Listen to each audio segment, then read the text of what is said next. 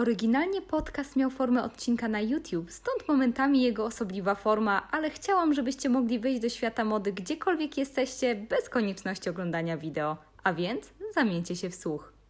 Cześć! Zakończył się właśnie paryski tydzień mody, a więc moment, kiedy oczy całego świata zwrócone są ku wybiegom i prezentowanym tam kreacjom od couture. Ale co wspólnego z wysokim krawiectwem mają supermarkety i maleńkie rączki? O tym już za chwilę.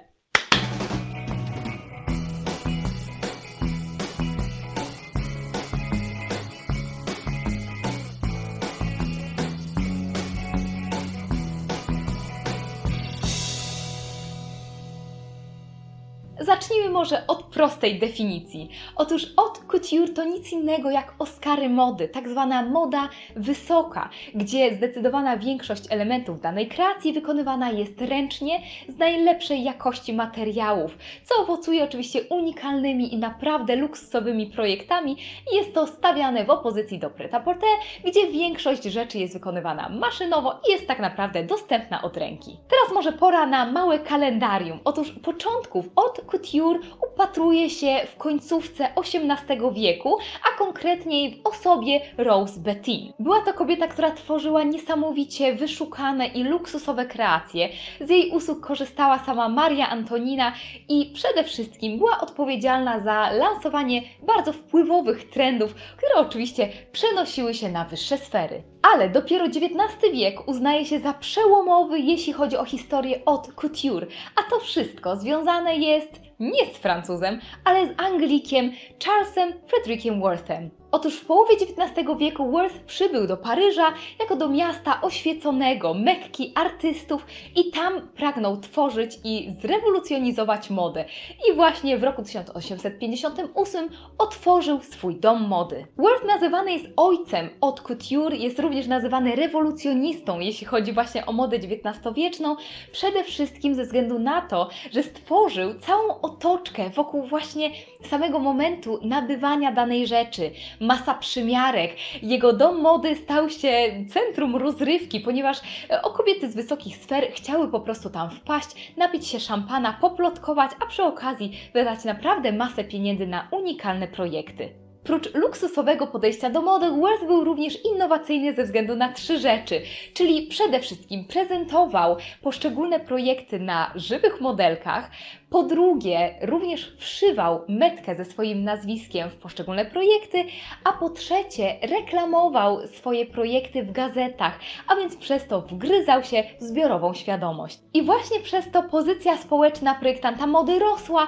i projektant mody przeradzał się w dyktatora mody, czyli w osobę, która niepodzielnie sprawowała władzę nad tym, co jest modne, a co nie. W roku 1868 powstała pierwsza organizacja zrzeszająca twórców mody wysokiej, która powstała zresztą z inicjatywy Wortha i jego synów. Przede wszystkim miała chronić projekty, a także promować unikalną modę, która powstawała na zamówienie, powstawała z najlepszych materiałów i była wykonywana przez najlepszych specjalistów. W roku 1921 z inicjatywy francuskiej prasy powstała organizacja PAIS, której celem była ochrona unikalnych projektów projektów, czyli innymi słowy, ochrona przed kopiowaniem. I tutaj posługiwano się dokumentowaniem przez fotografię tych projektów poprzez zdjęcia z przodu, z boku oraz z tyłu. Ale prawdziwa rewolucja nadeszła dopiero w roku 1945, kiedy to od couture zostało prawnie uregulowanym określeniem i tylko konkretne rzeczy mogły się właśnie takim określeniem mianować. W tym samym roku wykluła się kolejna organizacja, mianowicie Chambre Syndicale de la Haute Couture, organizacja, która miała sprawdzać, czy poszczególni twórcy mogą nazywać siebie krawcami mody wysokiej oraz czy spełniają szereg warunków. Zresztą właśnie ci twórcy są nawet sprawdzani do tej pory co roku pod egidą Ministerstwa Przemysłu. Surowe warunki uwzględniały m.in. tworzenie projektów dla prywatnych klientów, gdzie dany projekt przechodzi co najmniej jedną przymiarkę, Po drugie, posiadanie własnego atelier, które zatrudnia co najmniej 20 specjalistów, zresztą nazywanych często małymi rączkami ze względu na to, jak precyzyjną pracę muszą wykonywać. Co więcej, używanie najlepszej jakości materiałów i wytwarzanie projektu ręcznie.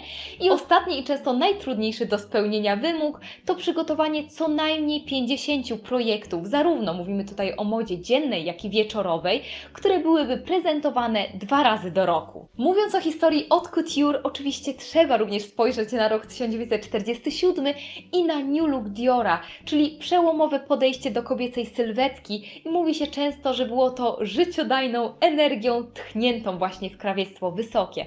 Przede wszystkim ze względu na kunsztowne kreacje, powrót do gorsetów, halek, masy materiału i projektów, które uchodziły za niezwykle kobiece. Często mówi się, że odbiciem przyspieszonego tempa życia jest coraz więcej trendów i było to naprawdę widoczne od okolic lat 60., kiedy to właśnie pojawiła się moda szybka. Rzeczy stały się dostępne od ręki i amerykański model produkcji masowej zawitał w Europie. I cóż, często myślano, że nie ma już miejsca na modę wysoką. W okolicach lat 70. i 80. coraz więcej domów mody doświadczało problemów finansowych, prawdopodobnie przez właśnie fast fashion i nie było w stanie sprostać surowym wymogom, jeśli chodzi o haute couture. I wystarczy tutaj wspomnieć, że liczba domów mody, jeśli chodzi o krawiectwo wysokie, spadła z liczby 106 w roku 46 do ledwie 19 w okolicach lat 80., a liczba, jeśli chodzi o klientów, spadła z około 20 tysięcy w latach 40. do około 3000 w latach 80. To pokazuje, jak skala tej mody luksusowej się zmniejszyła. Ale recesja nadgryzła również lata 2000. Wystarczy tutaj wspomnieć o Versace, które pomiędzy rokiem 2004 a 2012 w ogóle nie wypuszczało kolekcji haute couture. Zamknijmy to kalendarium dwoma datami. Mianowicie w 2013 roku Rad Urani stworzył pierwszą kolekcję unisex, a rok później Dior stworzył kolekcję haute couture, która była prezentowana w Szanghaju. Jak więc wygląda obecna lista domów mody, które znajdują się w federacji zrzeszającej twórców mody wysokiej? Twórców jest wielu, ale wystarczy wspomnieć chociażby Givenchy, Celine, Armani, Chanel, Elisa, Balmain, Balenciaga, McQueen, Schiaparelli czy Yamamoto. Pozwólcie, że do tej odkuturowej zupy dorzucę jeszcze nieco przypraw. Kiedy i gdzie odbywają się pokazy? Pokazy odbywają się w styczniu oraz w lipcu, przede wszystkim w Paryżu, a w przypadku Dolce Gabbana i Fendi również we Włoszech. Kto kupuje od couture?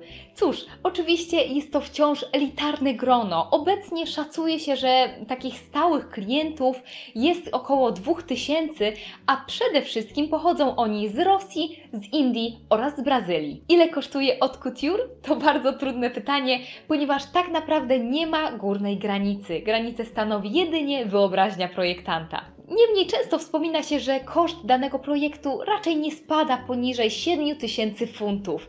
Czy jest to dużo, czy mało? Oczywiście wszystko zależy od podejścia i zasobności portfela, ale osoby, które postrzegają haute couture jako dziedzinę sztuki, raczej racjonalizują tę wysoką cenę, ponieważ widzą to jako wypadkową legendy danego domu mody, oczywiście samej kosztowności projektu, materiałów, jego unikalności oraz czasu spędzonego nad jego przygotowaniem.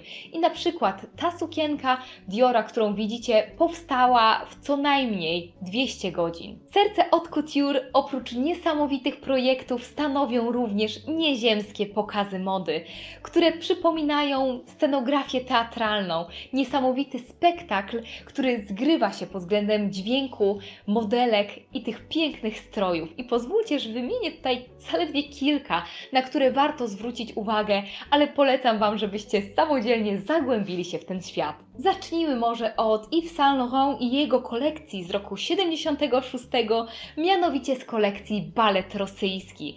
Był to niesamowity spektakl, jeśli chodzi o egzotykę, ponieważ oczywiście było tutaj jednoznaczne nawiązanie do wschodniej kultury, feria barw, niesamowite modelki, które prezentowały rzeczy, które bezpośrednio wiązały się z folklorem rosyjskim.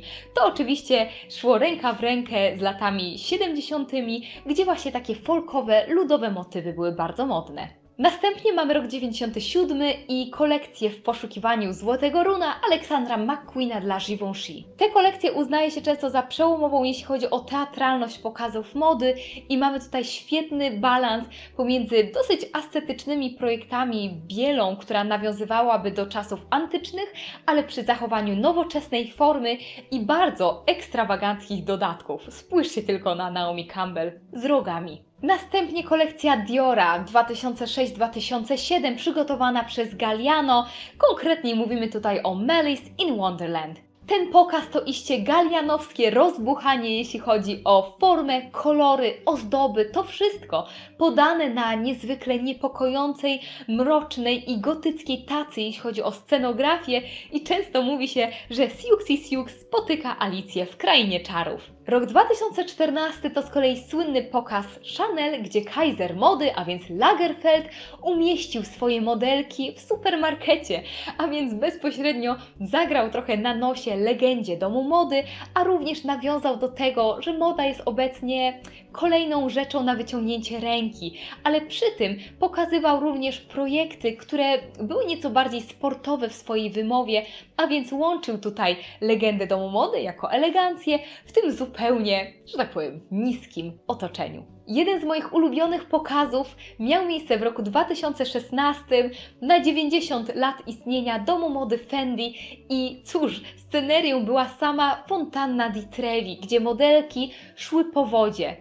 Nazwa tego pokazu, a więc legendy i baśnie, również oddaje odczucia, jakie się ma oglądając ten pokaz. To jest absolutnie magiczne doświadczenie, piękna muzyka, niesamowicie kunsztowne kreacje i właśnie ta odrealniona, pięknie podświetlona, klasyczna sceneria w Rzymie. Haute couture często uznaje się za demonstrację siły danego domu mody, czyli przede wszystkim nieograniczony niczym projektant może się wyżyć twórczo, pokazać swój kunszt, może stworzyć rzeczy, gdzie tak naprawdę nie musi ich wcale sprzedawać, ponieważ są horrendalnie drogie.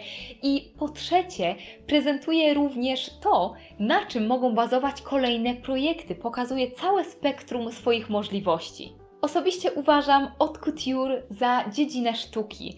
Dla mnie jest to hołd dla wyobraźni, sen o jakości i niepowtarzalności w świecie fast fashion. Jak zawsze jestem ciekawa Waszego zdania o haute couture. Oczywiście w nawiązaniu do odcinka, ale też ogólnie, co sądzicie o haute couture? Czy jest to sztuka, czy też niepotrzebny zbytek? Koniecznie dajcie mi znać w sekcji komentarzy na dole, każdy komentarz czytam, na każdy staram się odpowiadać. Już teraz zapraszam Was do subskrybowania kanału. Możecie włączyć taką ikonę dzwonka, żeby zawsze otrzymywać powiadomienia. Zapraszam Was również do odwiedzania mnie na Instagramie. Tam dosyć często daję znać, co u mnie słychać poprzez zdjęcia oraz zachęcam Was również do odwiedzenia mojego bloga, gdzie jakiś czas temu popełniłam tekst właśnie o kondycji od couture.